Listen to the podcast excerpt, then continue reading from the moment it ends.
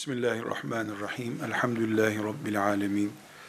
Ve salatu ve selamu ala Resulillah Muhammed ve ala alihi ve sahbihi ecma'in. Allah'a davet edenin kendisinin ve davet ettiği insanların etten kemikten yaratıldıklarını bir gün bile unutmaması gerekir diyoruz. Davette başarı buna bağlıdır. Karşındakileri silikon insan zannedersen, yorulmaz, uyumaz zannedersen, başarısızlığını kendin hazırlarsın. Sen de davetçi olarak, sen de insansın. Et, kemik, irin, tırnak, kaş, göz, dudak var sende. Karşındaki insanlar da çocuk olsun, kadın olsun, erkek olsun, yaşlı olsun, kim olursa olsun, bir anadan babadan yaratılmış et kemik insanlar bunlar. Yorulma imkanı var, usanma imkanı var, anlamama imkanı var. Şöyle bir testi yapabiliriz davetçi olarak. Bir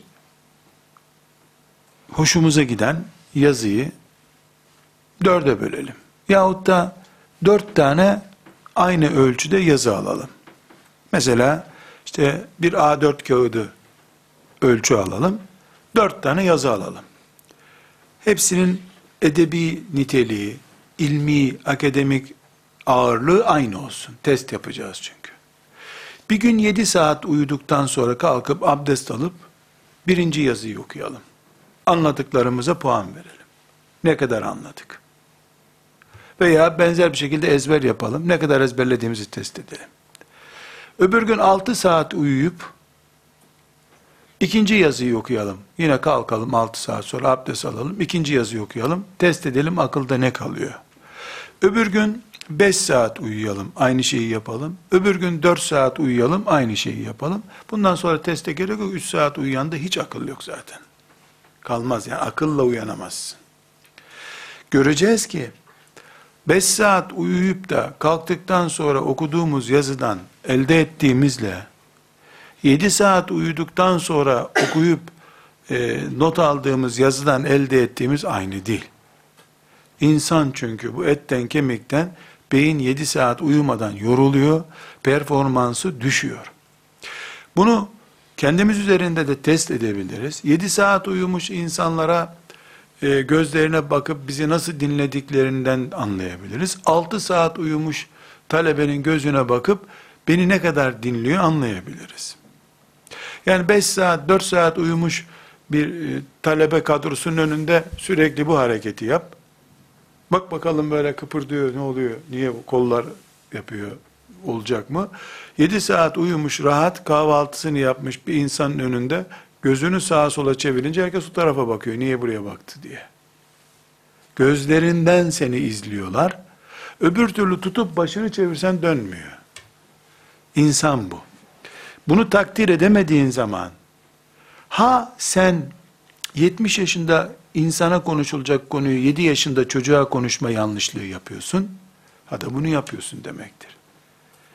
Yani mesela 70 yaşında insanların oturup konuşacakları bir konuyu 5 yaşında bir çocukla konuşur mu insan?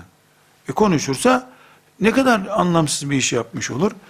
Bu incelik ya da bu e, tezat insanın karşısındakileri ya da davetçinin karşısındakileri takdir edemez mantığında da vardır. Buna özellikle dikkat etmemiz gerekir dedik. Burada bugün bir noktayı düzeltmemiz lazım. Bütün insanları e, ben toparlayamayabilirim. Neden toparlayamayabilirim? Yani karşımdaki insanlara hep 7 saat uyuyup da beni dinlemeye gelin desem bile e, kitleler bugün e, sayın davetçiyi dinleyeceğiz 7 saat uyuyalım muhakkak diyecek halleri yok. Belki de beni dinleyebilmek için hiç uyuyamayacaklar o gece. Sabahleyin davetçi hocayı dinleyeceğiz diye uykusuz kalacaklar. Ben 7 saat uyuyun demekle insanları uyutamam. Performansınız şu noktada olsun ha, başka türlü gelmeyin bana diyemem. Çünkü sen gönül üzerine bir iş yapıyorsun. Bir üniversite olsaydın sen e, veya filan diploma veren bir yer olsaydın, şu saat uyku uyumayanlar şu gıdayı almayanlar diploma alamaz benden derdin. İnsanlar ne verirsen onu yaparlardı. Ama din ve dinin üzerinden iş yapan davet, davetçi, fahri bir iş yapıyor. Allah rızası için yapıyorsun. İnsanlar senin hatırına yemek menüsünü değiştiremezler. Senin için uykularını ayarlayamazlar. Onlar sana ne kadar fedakarlık yapabilirlerse o kadar sen alabileceksin onları karşına. Ama sen kendine çeki düzen verebilirsin. Vermek zorundasın daha doğrusu. Çünkü onlar için fahri, hadi bir dinleyelim şu hoca efendiyi denecek şey senin için cihattır. Sen cihad ediyorsun. Kılıcını bilemeden gidemezsin. Suç işlemiş olursun. Onlar dinleyelim mi dinlemeyelim mi diye gelme alternatifine sahipler. Sen cihad ediyorsun. Silahını yanına almadan, kapasiteni hazırlamadan, egzersizini yapmadan çıkamazsın. Talebe ile hoca arasında bu fark vardır. Davetçi ile davet edilen Müslüman arasında veya Müslüman olmayan arasında bu fark vardır. Kapasiteni hep sen hazırlayacaksın. Performansını sen yüksek tutacaksın. Karşındakiler performanslarını küçük tutabilirler. Bizim performansımız bir maddi performansımız, bir de manevi performansımız vardır. Maddi performansımız nedir? Mesela e, sen dilinle konuşuyorsun veya yazı yazan bir davetçisin. Yazı kapasiteni geliştireceksin. Dille mi konuşuyorsun? Dil e, kap- kapasiteni geliştireceksin. Düzgün diksiyon dersi alacaksın. Mesela insanların cazibesi olacak ya da insanların sende eksiklik bulacakları tipsiz bir manzarayla önlerine çıkmayacaksın. Bunlar maddi tedbirler. Hatta sağlığına dikkat edeceksin. Yani nasıl e, bir zahit insan e, mesela Allah dostu işte bizim tasavvuf erbabı diye bildiğimiz bir insan mesela oturuyor yemek yiyor işte et yiyor ya niye et yiyorsun gece namaza kalkabilmek için diyor yani vücudunda e, protein olması lazım gıda olması lazım ki gece namazına kalkabilsin aynı şekilde bir davetçi de mesela zihnime katkısı olur diye tatlı yiyeyim diyebilir. Böyle bir şey varsa tıp diyor. İşte her gün bir yumurta yersen performansın yüksek. Her gün bir yumurta yiyeceksin. Allah rahmet etsin. Ee, Erbakan hocaya uzun yıllar arabasını verip hizmet eden, şimdi kendisi de çok yaşlıdır. Yani Erbakan'la yaşlı zaten onlar. Bir ağabeyimiz var. Ben ondan uzun yıllar yani zor zamanların 70-80'li yılların e, şoförü olduğu için ondan dinlemiştim. Özel Erbakan'ın e, hayatında e, ne vardı dedim. Kimsesi yoktu dedi. Kendisi vardı. Ya mesela dedim nasıl on yerde konuşma yapıyordu dedim. Bana verdiği cevap çok enteresan. Dedi ki bizim Mercedes'in arkasında dedi bir kasa limon hep hazırdı dedi. Mola verdiğimiz yerde bir limon yerdi hemen dedi. Allah Allah. Ne o? Kendisini öyle alıştırmış dedi. Limon yiyince böyle kendinde bir canlılık hissederdi. Sesi düzelirdi dedi. Hemen böyle kürsü arkasında ona bir limon hazırlardık dedi. Ben onu bir iki denedim. Limon sesimi kesti bu sefer. Yani benim bünyem açısından uygun değil demek ki. Evet bir limon A insanına can veriyor. Ona ver. Baktım ben mesela kayısı nektarı kullandığım zaman sesimde rahatlık oluyor. Her insan için farklı. O zaman o şahıs limon yiyerek maddi tedbirini almalı. Ben de kayısı nektarı içerek tedbirimi almalıyım. Yani maddi ve manevi performansın hep hazır olmalı. Etten kemikten yaratılmış insan olarak meleklerle yarışıyoruz. Biz melekleri rakip kabul ettik kendimize. Onlar geride kalsın, biz Allah yolunda hizmet edelim dedik. Melekler etten kemikten değil. Ne yoruluyorlar, ne dinleniyor, ne su içiyor, ne şöyle bir çay içtikleri var. Yok ya hiçbir şey yaptıkları yok. E ben çürüyorum, kemiklerim ağrıyor, kırılıyorum, merdivenden düşüyorum. Melekler hiç merdivenden düşmüyor. Buna rağmen geçmeye çalışıyorum. Hiç olmasın e, muhtemel zararları asgariye indirmem lazım benim. Bu asgariye indirmeye işte ne diyoruz? Maddi manevi tedbir almak diyoruz. Maddi tedbiri sağlık açısından, diksiyon, e, düzgün diksiyonum olması açısından veya benzeri şeyler, maddi tedbirler. Bir de manevi tedbirlerimiz var. Bu da çok önemli. Manevi tedbir ne demek kardeşler? Biz yaptığımız işte saat doldurmaya çalışmıyoruz. Gönüllere akıtım yapmaya çalışıyoruz. Kablo yok, link yok. Karşımdakinin gönlüne bilgi aktarmaya, feyiz aktarmaya, heyecan, cihat şuuru aktarmaya çalışıyorum. E böyle bir kabloyla, serumla filan taksan kolay. E serumla kimseye cihat şuuru aşılanmıyor. Öyle olsa hastanede yapılır bu zaten. O zaman tek alternatifim var benim. Nedir o? Ben konuşacağım. Onun kulağına gidecek. Allah da onun kulağına tesir verecek, bereket verecek, kulağından kalbine inecek. Başka hiçbir çare yok. Yani çünkü kalpler Allah'ın elinde. Allah dilediği kadar tesir edecek. E, bu binlerce, on binlerce örneği var dünyada bunun ki Allah taş gibi tutuyor kalpleri. Taş zannettiğin kalpte sünger gibi oluyor. Hiç belli olmuyor. Bu sebeple bizim bir maddi tedbirimiz var. Çok basit onlar. Düzgün giyinirsin, sesine dikkat edersin, kalemine dikkat edersin vesaire biter. Nezaket kurallarına uyarsın, bitti. Bir de manevi tedbirler var. Bu kulun hem ruh alemini canlı tutması, buna biz moral diyoruz. Biraz sonra zikredeceğim. Ee, bir de Allah'ın yardımının sürekli akması için gerekeni yapması. Bu ihlas. İhlasla ancak olur. Sen ihlas ve sünnete ittiba ederek çalışırsın. Ashab-ı kiramın yaptığını yaparsın. Allah da ashab-ı kirama verdiği feyizli, bereketli ortamdan sana da verir. Ama bir nokta var ki kardeşler, hem şahsi tecrübelerim, bugüne kadar e, bir hocanın çocuğu olarak ve kendim de yıllardır Rabbimin lütfuyla bulunduğum ortamdan dolayı bilerek söylüyorum. Bir davetçinin bilgi, ilim dediğimiz şey, para, arkadaş, teknik ve imkan. Bilgi, para, arkadaş, teknik ve moral diyelim buna. Beş şey sayalım. Dördünü bir kenara koyun. Bilgi, para, hizmet yapacak ya, işte araba alacak, kitap alacak, arkadaş ve benzeri bütün ihtiyaçları, dört şeyi bir kenara koyun, morali bir kenara koyun, moral yüzde seksen, diğeri yüzde yirmidir ihtiyaç olarak. Moral dediğimiz şey heyecan, aşk ve yapabileceğine inanmak, umutlu olmak demektir. Bu yüzden bir davetçinin moralinin kırılması onu yüzde seksen etkiler. Bir davetçinin yaptığı işte başarı olup olmayacağına dair tereddüdü yüzde seksen etkiler. Parası yok, arkadaşı yok, kitabı yok, arabası yok, yüzde yirmi etkiler.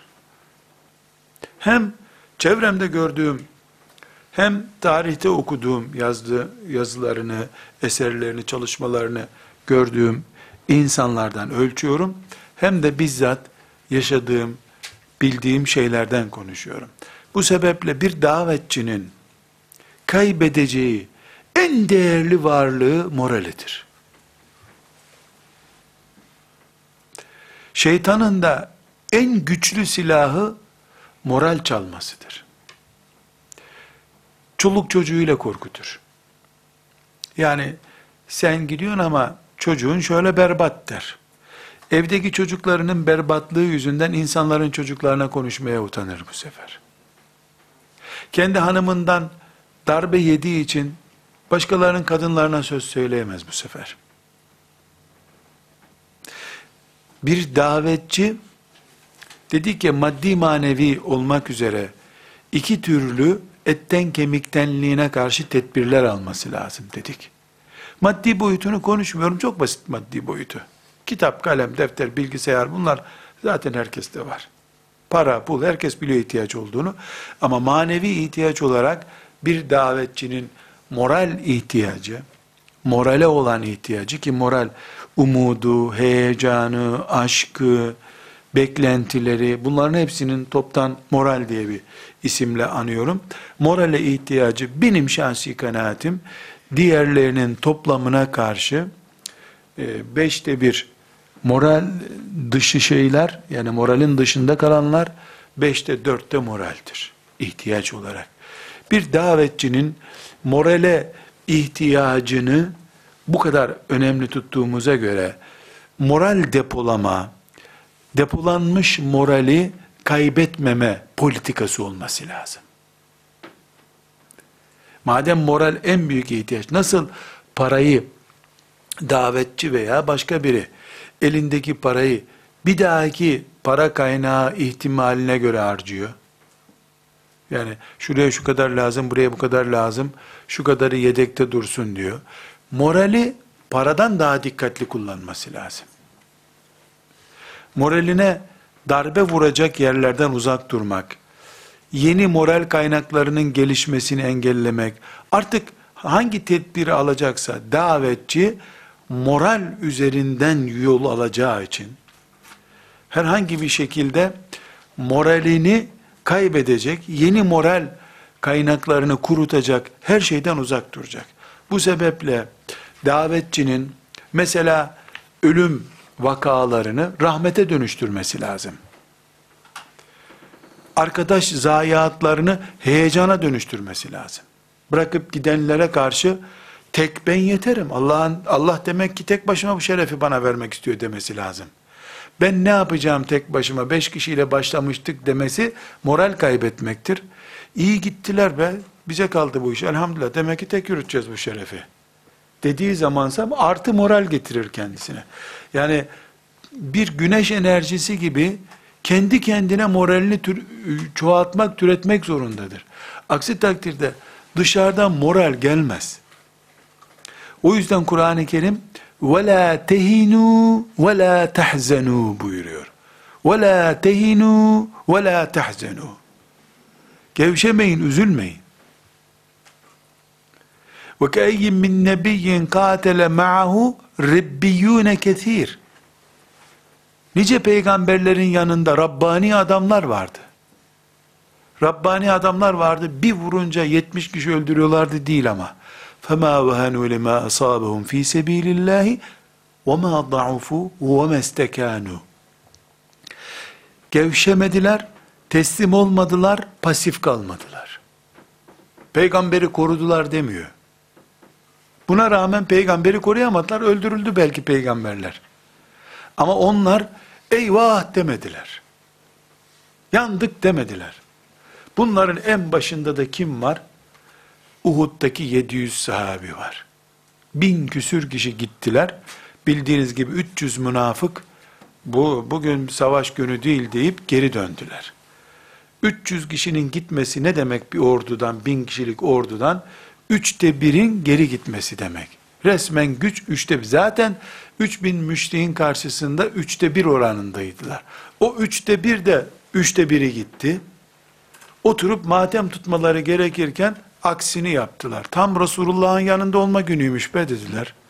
Oh be kimseye nasip olmuyordu bu dediler. Oh be daha çok sevap düştü bize dediler. İşte bu فَمَا وَهَنُوا لِمَا أَصَابَهُمْ ف۪ي سَب۪يلِ اللّٰهِ Allah yolunda meşakkat gördüklerinde üzülmediler. Nasibimizmiş herkese nasip olmuyor dediler. Bu mantık davetçinin kazanma mantığıdır. Aksi takdirde moralini kaybeden davetçi başka bir şey kaybetmeye gerek kalmadan gider. Kendi kendini yer bitirir. Acıkınca kendini yiyen bir canavara döner davetçi. Bu sebeple davetçinin moral nasıl tazelici yani az bir moralden çok moral üretecek. Üstelik de davetçinin bir sorunu daha var. Her davetçinin muhakkak alta doğru inen kadrosu vardır. Buna talebe deyin siz, yol arkadaşları deyin, E, bu muhakkak bir üsttekinden enerji alıyordur onlar. Yani diyelim bir hoca efendi, davetçi, bir Allah dostu, bir Hasan el-Benna, rahmetullahi aleyh, bir Mevdudi, bir Nedvi, Allah rahmetler eylesin. Ee, Türkiye'mizde de bunların benzer isimleri var. Ee, bu insanların etrafında 300-500 tane onun gözüne bakıp ona göre e, çalışan, dini için gayret eden insanlar var. Enerjilerini ondan alıyorlar. Bir sabah bu gelip suratı çökmüş, bitti arkadaşlar, bitti bu iş daha dayanmaz dediğini düşün. O 500 kişi yok yok abi sen devam et, ee, sen moralin kırılmış ama biz seni destekliyoruz demezler. Ya demek bitti ha, eyvah demek zor. Çünkü üstten su damlıyordu her gün. Bir gün geldiler ki üstten su damlamıyor. Dereyi yukarı doğru akıtalım diyecek halleri yok. Yukarıdan gelen su harktan aşağı doğru gidiyordu. O onlara enerji veriyordu. Yukarıdan su kesildi. Aşağıdan bugün taşıyalım yukarı. Hiç dereler yukarı doğru taşınır mı? Tamam taşınır ama elektrikli pompayla taşınır sudan daha pahalı olur bu sefer. Maliyeti onun değmez. Maliyeti kurtarmaz. Onun için davetçi kendi moralini koruduğu zaman alttakilerin kaynağını da korumuş olur. Bir gün sadece bir gün moralsiz olsun o. O bir günün moralsizliğini aşağıdakiler bir senelik tembellik olarak ödetirler ona. Davetçi buna da dikkat edecek. Evet benim derslerimi çok dinleyen yok. İşte zaten 50-40 öyle değil o. Evet sen bugün ders yapacağım dediğin zaman 40 kişi geliyordur ama onları şöyle bir kuş bakışı izlediğin zaman 1400 kişidir onlar belki de. Sen onları çok da fazla böyle kendine e, bağlı etrafında göremiyor olabilirsin. O da 40 kişinin ailesi var, onların sözünün tesir ettiği kimseler var. Gelecekte onların etki edeceği kimseler var. Bunların hepsini topladığın zaman bir gün elektrik kesintisinin aşağıya ne kadar makinenin susmasına neden olduğunu düşünün. Trafoda bir gün elektrik kesiliyor. Kaç bin makine, motor, buzdolabı vesaire hepsi çöküyor o anda. Davetçi bir gün neşesiz olma hakkına sahip değildir. Ciddiyetini, moralini, heyecanını bir gün kaybedemez. Yani arkadaşlar vallahi bilmiyorum ne olur bunun geleceği filan bir gün diyemez. Kur'an okuyorsa diyemez. E çünkü bakıyoruz Kur'an-ı Kerim'de e, zayiat verilen pozisyonlardan bile sonra tehinu ve la tahsenu buyuruyor. Niye üzülüyorsunuz? Niye moraliniz kırılıyor ki? diye Allahu Teala buyuruyor. Bu sebeple e, müminin davetçi olduğu zaman kendisine bir moral politikası olması gerekiyor. Bu moral politikasını arkadaşlar e, birkaç maddeyle özetlemek istiyorum. Bunun başlığını siz Müslümanın moral politikası, moralini koruma, üretme, yeni moraller üretme politikası olarak e, yazabilirsiniz. Ya da kendinize göre bir başlık belirleyiniz. Birinci moral kaynağımız arkadaşlar e, nefis mücadelesidir. Nefis mücadelesinden de biz iki şey anlıyoruz. Allah'a isyan olan şeylerden uzak kalmak ve sürekli ibadetle yeni enerji kazanmak. Bunu sağladığımız zaman yani günahlardan uzak durup ibadet de yaptığımız zaman mümin sürekli hem yalıtım yapıp korumuş oluyor çünkü günahlardan korundun mu yalıtımla kendini korumuş oluyorsun. Günah işlediğin zaman da pencereyi açıl, açmışın odayı ısıtıyor gibi oluyorsun. İstesen de moralin depolanmıyor. Her günah bir moralsizlik, bir umut kaybı getirir insana. Her namaz, her Kur'an okuyuş da e, yeni bir heyecan getirir. Bu nedenle mesela işlerin çok iyi gitmediğini düşündüğü zamanlarda bir davetçi mesela ne yapmalı? Gece ibadeti başlatmalı kendine. Gece ibadeti yapıyordu, teheccüd kılıyordu. E mesela artı Kur'an okuma dönemleri başlatmalı. Onu yapıyordu.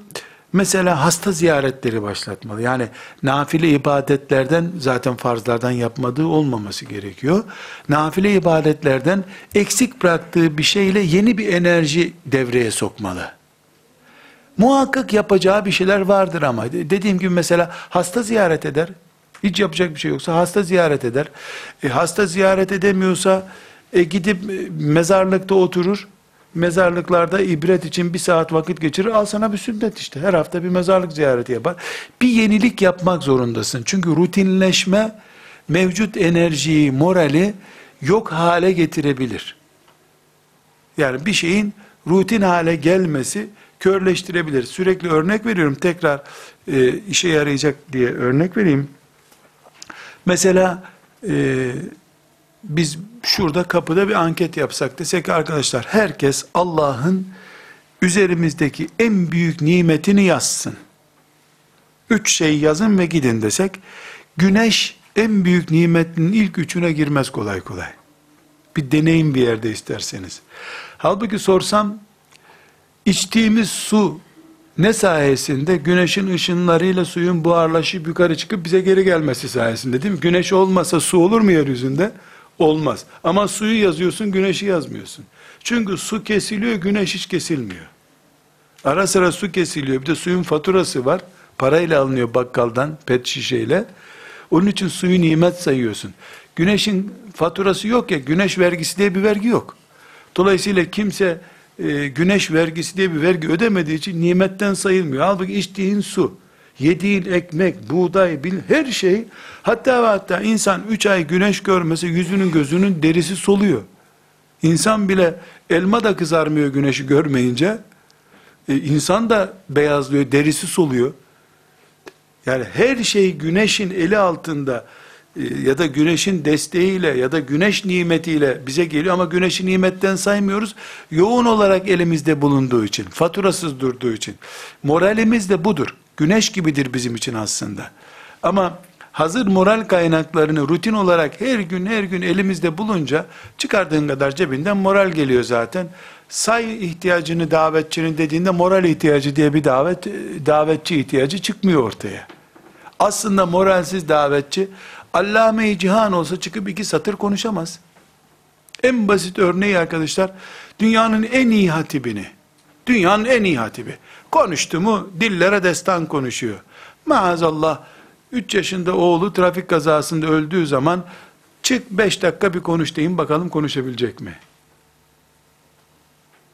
Ağlamaktan, duygusallıktan konuşamaz. Niye konuşamaz? Bu adam iyi konuşmacıydı. Ama oğlu trafik kazasında öldüğü gün onun morali yerinde değildir. Morali yerinde olmayanın bilgisi gelmez kafasına. Abuk subuk konuşur. O yüzden şeytan fakirlikle ve benzeri tehditlerle moralsiz bırakmak için uğraşır. Birinci moralimizi canlı tutma ve moralsiz kalmaya karşı savaşma taktiğimiz nefisle savaşmaktır. Nefiste de AB e, şıklarıyla savaş vardır. Günahlardan uzak kalmak ve ibadet ortamını sürekli aktif tutmaktır.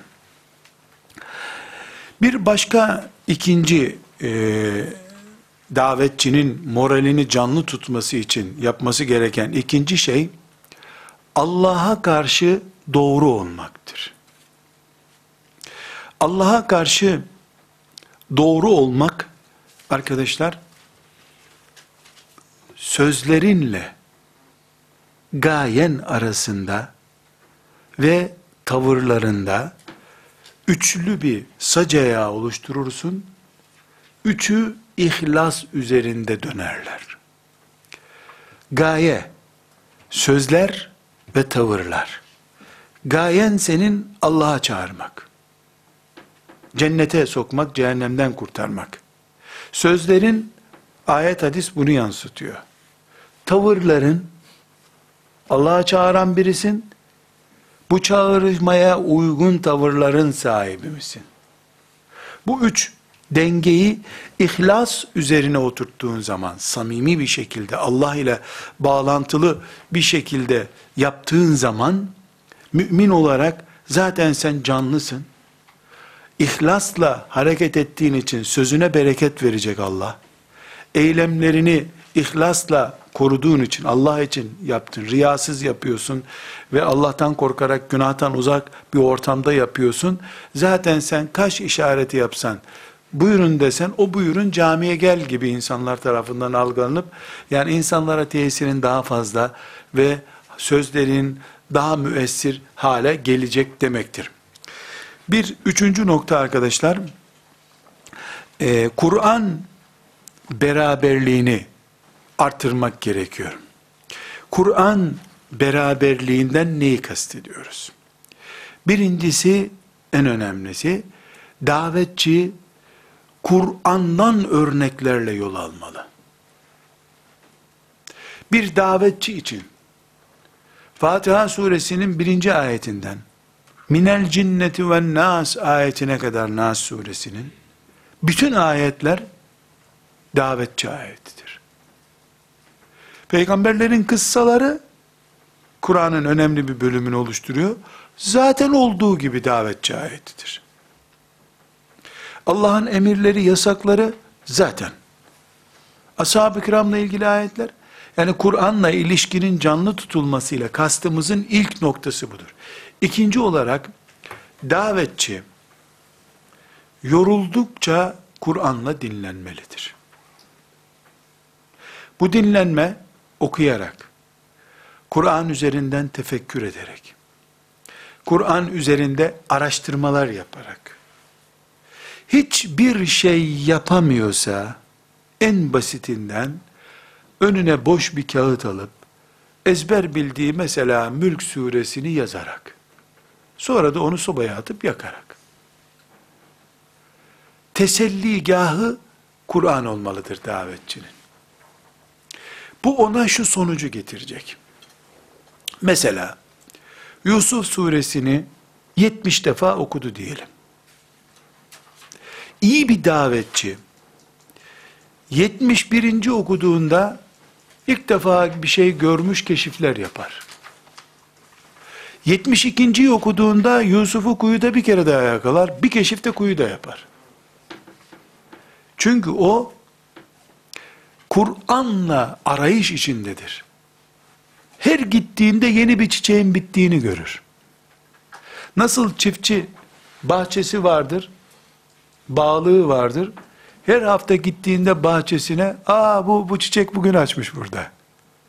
E geçen hafta o çiçek yoktu, öbür çiçek vardı. Kur'an, hele davetçinin ezber bildiği yerler, her gün yeni bir çiçek açan bahçesi gibidir.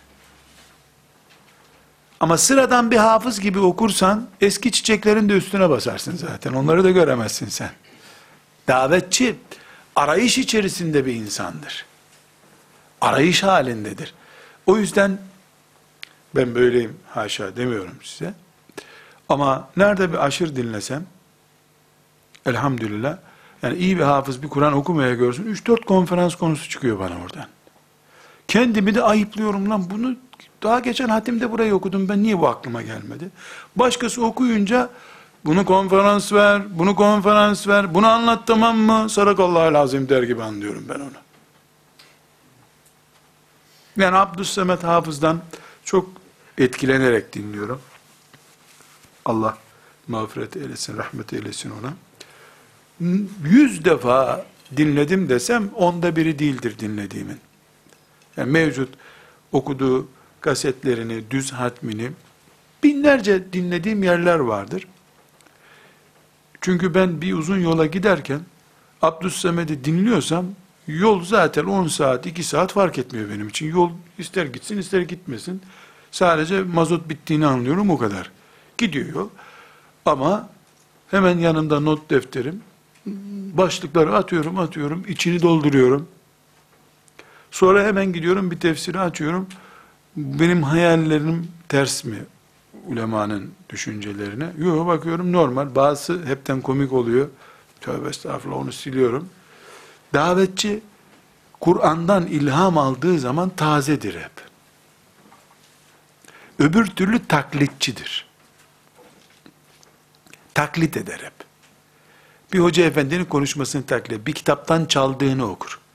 Kitaptan çaldığını okudun mu karşındaki biri kıs kıs güler. Ben bunu yoldaki işaretlerde geçen hafta okumuştum der. Filanca kitabın başlığı buydu der.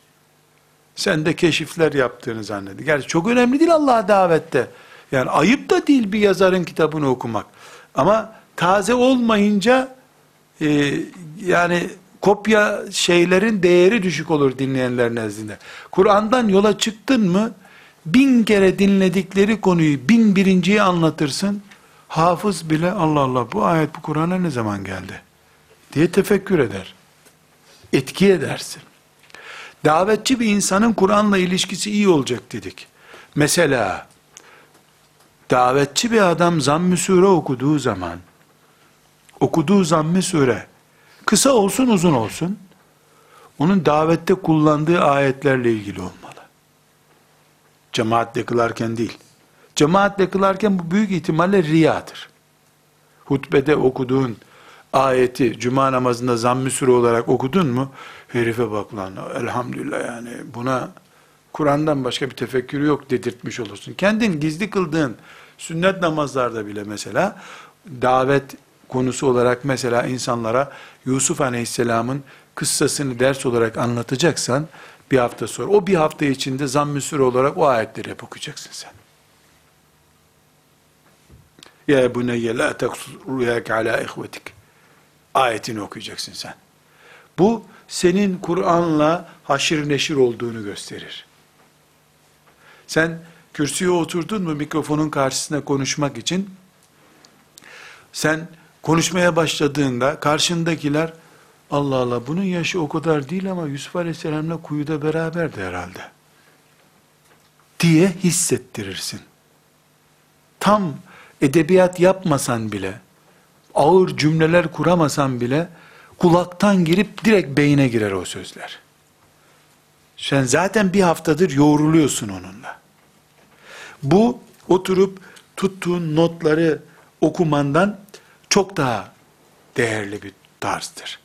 Kur'an'la haşir neşir olmakla bunu kastediyoruz. Ve dördüncü nokta kardeşler, hiç alternatifsiz, rakipsiz bir ifade, sahih kaynaklardan, özellikle hadisler sahih kaynak olarak kastettiğim, başta ashab-ı kiram olmak üzere, selefi salihinin hayatı bilinecek. İmam kelimesi, ilk defa duydum kulağında bizim caminin imamını hatırlatmayacak. Mevcut yönetime taviz vermeyen İmam Azam'ı hatırlayacaksın.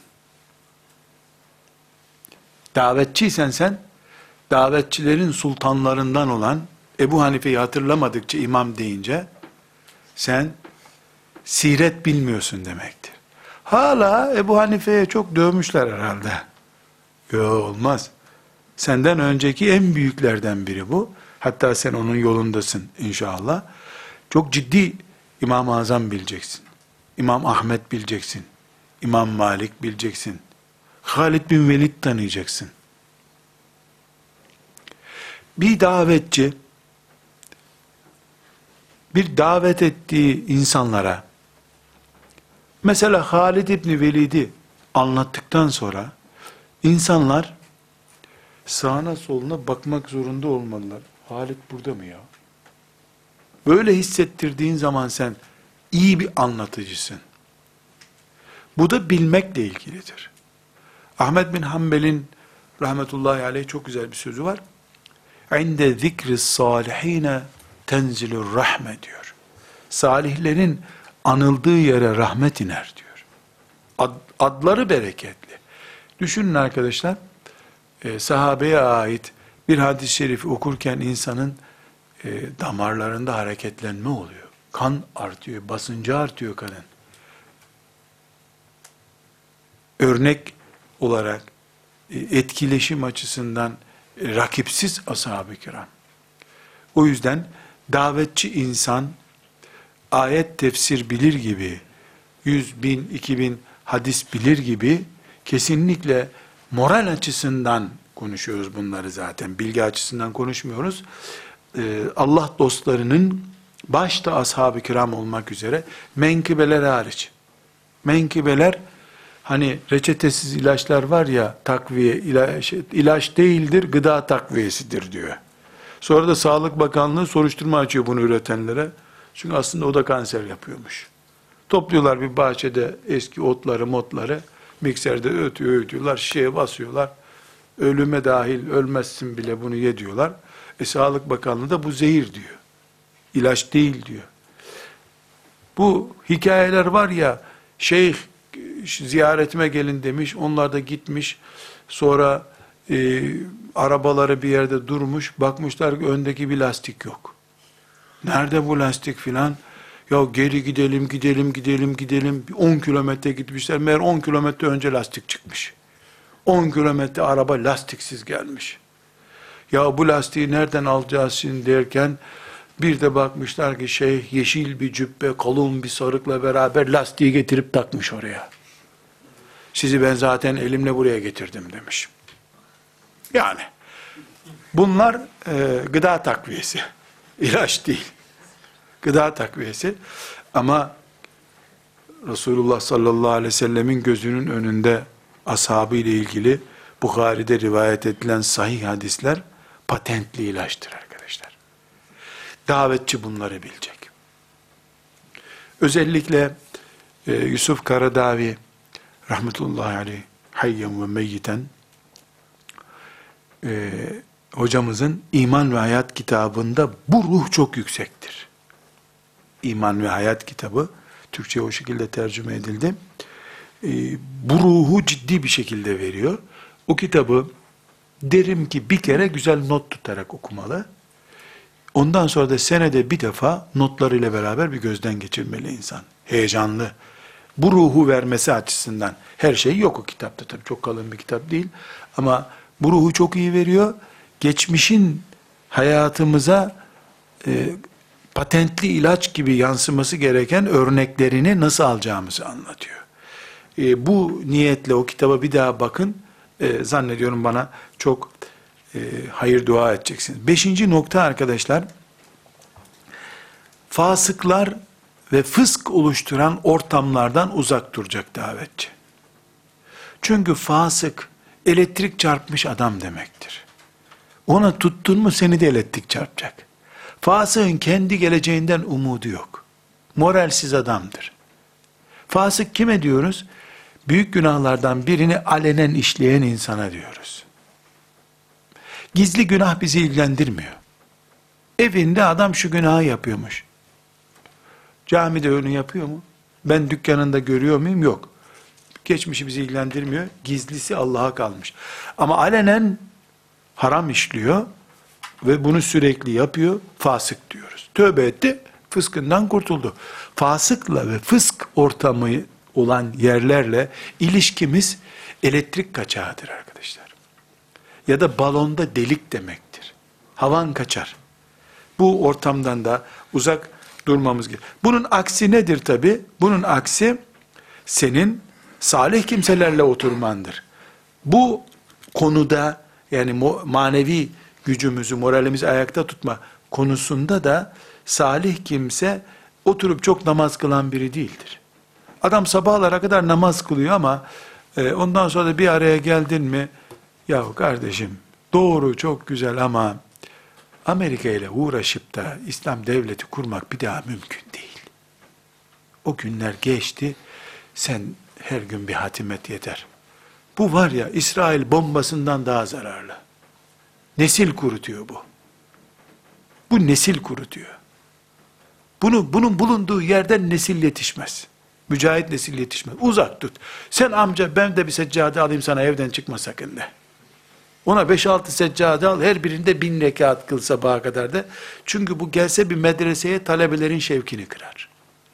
10 tane gençle bir araya gelse, sittin sene onlardan bir daha mücahit olmaz. Ur gibi bu. Tamam yaptığı iş değerli kendi için yapıyor. Ümmet diye derdi yok. Ümmet diye derdi olup namaz kılmayan da zararda, namaz kılıp ümmet diye derdi olmayan da zararda. Dengeyi kurarsan adın Ebu Bekir olur. Radıyallahu anh. Burada e, altıncı bir nokta da arkadaşlar e, bir mümin olarak biz zikir yapmak zorundayız. Zikirle bir tarikata girmeyi kastetmiyorum. O da olabilir ama onu kastetmiyorum. Kur'an bir zikirdir. Kelime-i tevhid zikirdir. Subhanallah demek zikirdir. Salavat getirmek bal zikirdir, bal. Bir müminin işine, eylemlerine, sağlığına, bedenine, yaşına göre bir zikir ortamı olmalıdır. Mesela sıradan bir insan öğle namazına selamun aleyküm rahmetullah, selamun aleyküm rahmetullah deyip kılıp gitse hakkıdır. Ama bir davetçi namazdan sonra mesela İhlas suresini okuyup kalkmalıdır. Şöyle iki gün sonra da ayet-el kürsüyü okumadan kalkmamalıdır. Sonra Nas felak da ilave etmelidir. Sonra mesela Şehidallahu enne la ilahe illa vel melaiket ve ulul ilm ayetini okumalıdır. Biraz daha ilerleyince, yaş ilerleyince Mülk suresini okumadan yatsı namazından kalkmamalı. Belli bir zikir olmalı. Mesela sabah namazından sonra 10 e, defa en azından kelime-i tevhid zikir e, getirmeden kalkmamalıdır davetçi. Çünkü zikir ilave enerji toplama, güneş enerjisine çanak açmaktır. Eğer bunu sıradan insan gibi sadece farzları yaparak e, bitirmeye çalışırsa moral deposunu dolduramaz. Çabuk tükenir morali. Farzları yerine getirdiği için vebal altına girmez.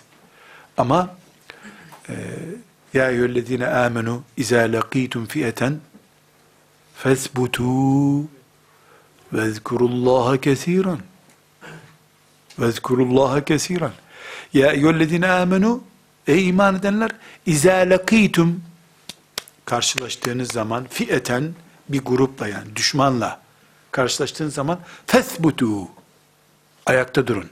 Kaçmayın. Bu ne demek? Maddi tedbirinizi alın. Yoksa kazık gibi durun vursun size adamlar demek değil herhalde. Yani ayakta duracak işi yapın. Vezkurullaha kesiran. Allah'a da çok zikredin. Leallekum tüflihun. Leallekum tüflihun. O zaman belki kazanırsınız. Sadece zikredersen fesbütüyü nereye koyacaksın? Sadece fesbütü yapıp böyle yapıp tanklar, tüfekler, maskeler, zırhlar filan, gaz maskeleri vezkurullah'a yok. Gene eksik kalırsın. Tek kolla savaşamazsın. Demek Allah'a zikir ki herhalde davetçiden daha büyük mücahit olmaz. Mücahitse davetçi mücahit işte de e, yani davet Allah'a davetten büyük. Zaten küfrü mağlup etmenin mantığı nedir? Allah'ın adı yücelsin. Tekune kelimetullahi el ulya için zaten var. Mücahit de olsan, davetçi de olsan, adı ne olursa olsun. Fesbutullaha fesbutu vezkurullaha kesiren bu şekilde ana zikir bizim için çok önemli. Bir e, başka e, meselemiz e, ki bu e, önemli bir nokta olarak hepimizin hatırasında olması lazım. Efendimiz sallallahu aleyhi ve sellem yorulduğunda rahatlat bizi Bilal diyordu. Rahatlat bizi. Yani getir bir salep içelim Bilal. Bugün çok gergindi buralar. Demek değil herhalde. Salep içmiyorlardı. Hurma şırası da içmiyordu. Neyle rahatlıyordu? Ezan oku, namaz kılalım da rahatlayalım. Eğer peygamberin davasını devam ettiren bir davetçiysen, cevap hazır. Demek ki Resulullah sallallahu aleyhi ve sellem dertlerini namazda unutuyordu. Bunun adına moral diyoruz biz. Davetçi camide cemaatle namaz kılacak. Mesela bir gün başına tutuklamak haberi geldi. Tansiyonu yükseldi. Şu bu vesaire artık en sinirli anında ne yapacak? İki rekat namaz kılacak. Şöyle güzel bir abdest alıp kapıyı kapatıp iki rekat namaz kılacak. Sırf bu yüzden idam edilenler müminlerden o şehadet şerbetine ulaştılar. Ee, şehitlikten büyük bir makam olmadığı halde Hubeyb radıyallahu anh bırakın beni iki rekat namaz kılayım dedi. Şehadetini kutladı. Şimdiki idam edilenler öyle niye yapıyorlar bilmiyorum da Allah için ipe gidenler iki rekat namazla o mutluluğu kutladılar. Mümin namazda rahatlayacak. Ee, siz şimdi bana mikrofonun önünde değil gizli bir yerde sorun rahatlayabilir misin namazda sen? Ya kardeşim işine bak derim sana ben. Yani beni karıştırma sen. Ben gelemedim o noktaya ama sen gelmeye çalış. Hedef inşallah abdest alıp iki rekat namaz kılınca tansiyonu düzelen Müslüman olmaktır. Hele davetçi olarak. Bu nasıl olur? Yapa yapa yapa yapa yapa yapa olur. Ya bu öğlende bir deneyelim dersen ilk test sıfır olacağı belli bir şey. Hatta ilk testte başım bile şişer. Ya farz değil vacip değil ezan okunmadı niye kıldık bu namazı olur. Şeytan bırakmaz seni. Ne gerek vardı namaz eder. Tamam daha iki diye bir saat var canım camide tam ihlasla bir cemaatte kılarsın der. Oyalar seni. Ama yapa yapa yapa yapa sonunda mümin e, namazla rahatlayan insan haline gelir.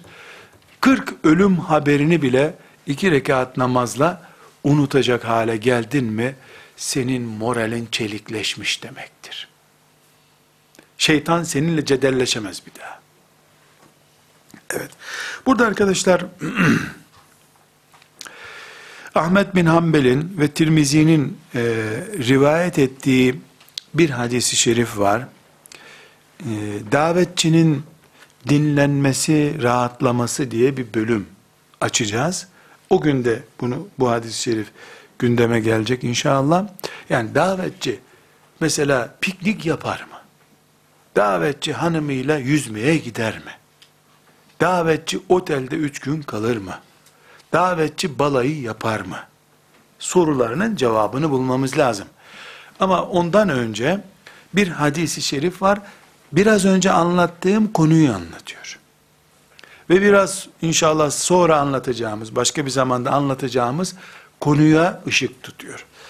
Ee, hem Tirmizi'de e, hem Ahmet bin Hanbel'de e, ciddi bir şekilde e, sahih bir rivayet olarak var.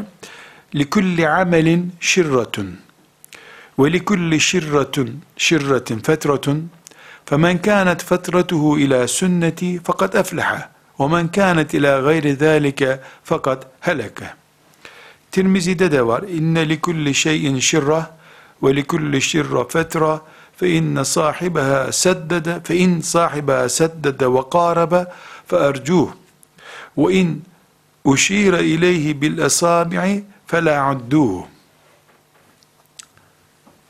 Manaları aynı. O bölümde değerlendireceğiz bunu inşallah. Şimdi hadisi şerif diyor ki her işin bir yorgunluk dönemi vardır. Her yorgunluk bir dinlenmeyi gerektirir. Hangi dinlenme benim sünnetime uygunsa onu yapan kurtulur. Formülü tekrar edelim. Her işin bir yorgunluğu vardır. Her yorgunluğun bir dinlenme ihtiyacı vardır. Hangi dinlenme sünnete uygunsa sahibi kurtulur. Tirmizi'deki rivayette daha farklı bir nokta var. Bununla yetinelim. Burada arkadaşlar çok önemli noktamız şu. Sevgili Peygamberimiz sallallahu aleyhi ve sellem ne yorgunluğu be ben yoruldum mu bu dünyada demiyor. Likülle amelin şirretün. Her işin yorgunluğu var. Davet etmek bir iş değil mi? Üstelik de Allah rızası için ve 24 saat 365 gün yaptığın için en ağır işlerden biri. Cami imamlığı değil ki akşam evine gidip yatamıyorsun. Yani insanlar seni davetçi, hoca, alim olarak bilmeye görsünler. Hanımını döver seni arar. Kocası, kocası eve geç gelir sana telefon hocam geç geldi günaha girdi kocam değil mi? Ne bileyim niye geç geldi nereden geldi kaçta geç geldi soramazsın derdini sana anlatacak. Davet bir iştir. Bıktırıcı bir iştir. Yorar. Yorulmayacaksın diyor mu sallallahu aleyhi ve sellem Efendimiz? Hayır. insansın etten kemikteniz dedik çünkü biz. Yorgunluk ancak dinlenmeyle geçer. Dinlenmesen demiyor. Sünnete uygun dinlen diyor. Sünnete uygun dinlen. Ha, o zaman bizim davetçi olarak sünnete uygun mantıkla nasıl dinlenebileceğimizi tespit etmemiz lazım. Ashab-ı kiram Edebül Müfret'te Buhari rivayet ediyor. Ee, karpuz yerlerdi. Çok önemli, çok hoşum. Bu rivayeti okuyunca ashab-ı kiramı böyle birkaç kat daha fazla sevdim içimden ya. Birbirlerine karpuz çekirdeği atarlarmış. Hiç oynadınız mı siz? Karpuz çekirdeğini böyle, biz Arabistan'da hep öyle oynar. Burada bilmiyordum. Orada çocuklar öyle. Karpuzu koyuyor. O kayganken tık karşındakinin gözüne atıyorsun onu. Burnuna atıyorsun. Çok güzel gidiyor ama. Böyle boncuk tabancalar oluyor çocukların. Onu böyle o Arapların çocukları çok hoşuma giderdi. Hiç ben deneyemedim. Orada enteresan da bir karpuz var. Çok küçük çekirdeği var. Böyle koyuyorsun. Şöyle bir yapıyor. Tık karşındakinin burnuna. Yarış yapıyorlar. Çok ince bir şeyi hedef alıyorlar. Mesela bu mikrofon kadar bir şeyi 5 metreye koyuyorlar. Zaten 5 metre gidiyordu. Geliyor tak atıyor tak vuruyor oraya. Ashab-ı kiram birbirlerine karpuz çekirdeği atarlarmış, oynarlarmış. Ulan bunların her biri ülkeler fethetmiş, milyonlarca insan onların fethettiği topraklarda Allah diyor şimdi. Fakat Buhari diyor ki, iş Allah'ın diniyle ilgili bir konuya gelince her biri dağ kesilirdi diyor.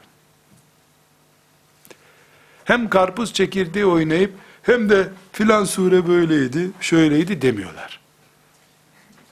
Yoruluyorlar. Şöyle bir karpuz çekirdeğiyle oynuyorlar. İş Allah ve şeriata geldi mi o adamlar gitti. O adamlar gitti. Dağ gibi adamlar geldi. Demek ki sakıncalı değil.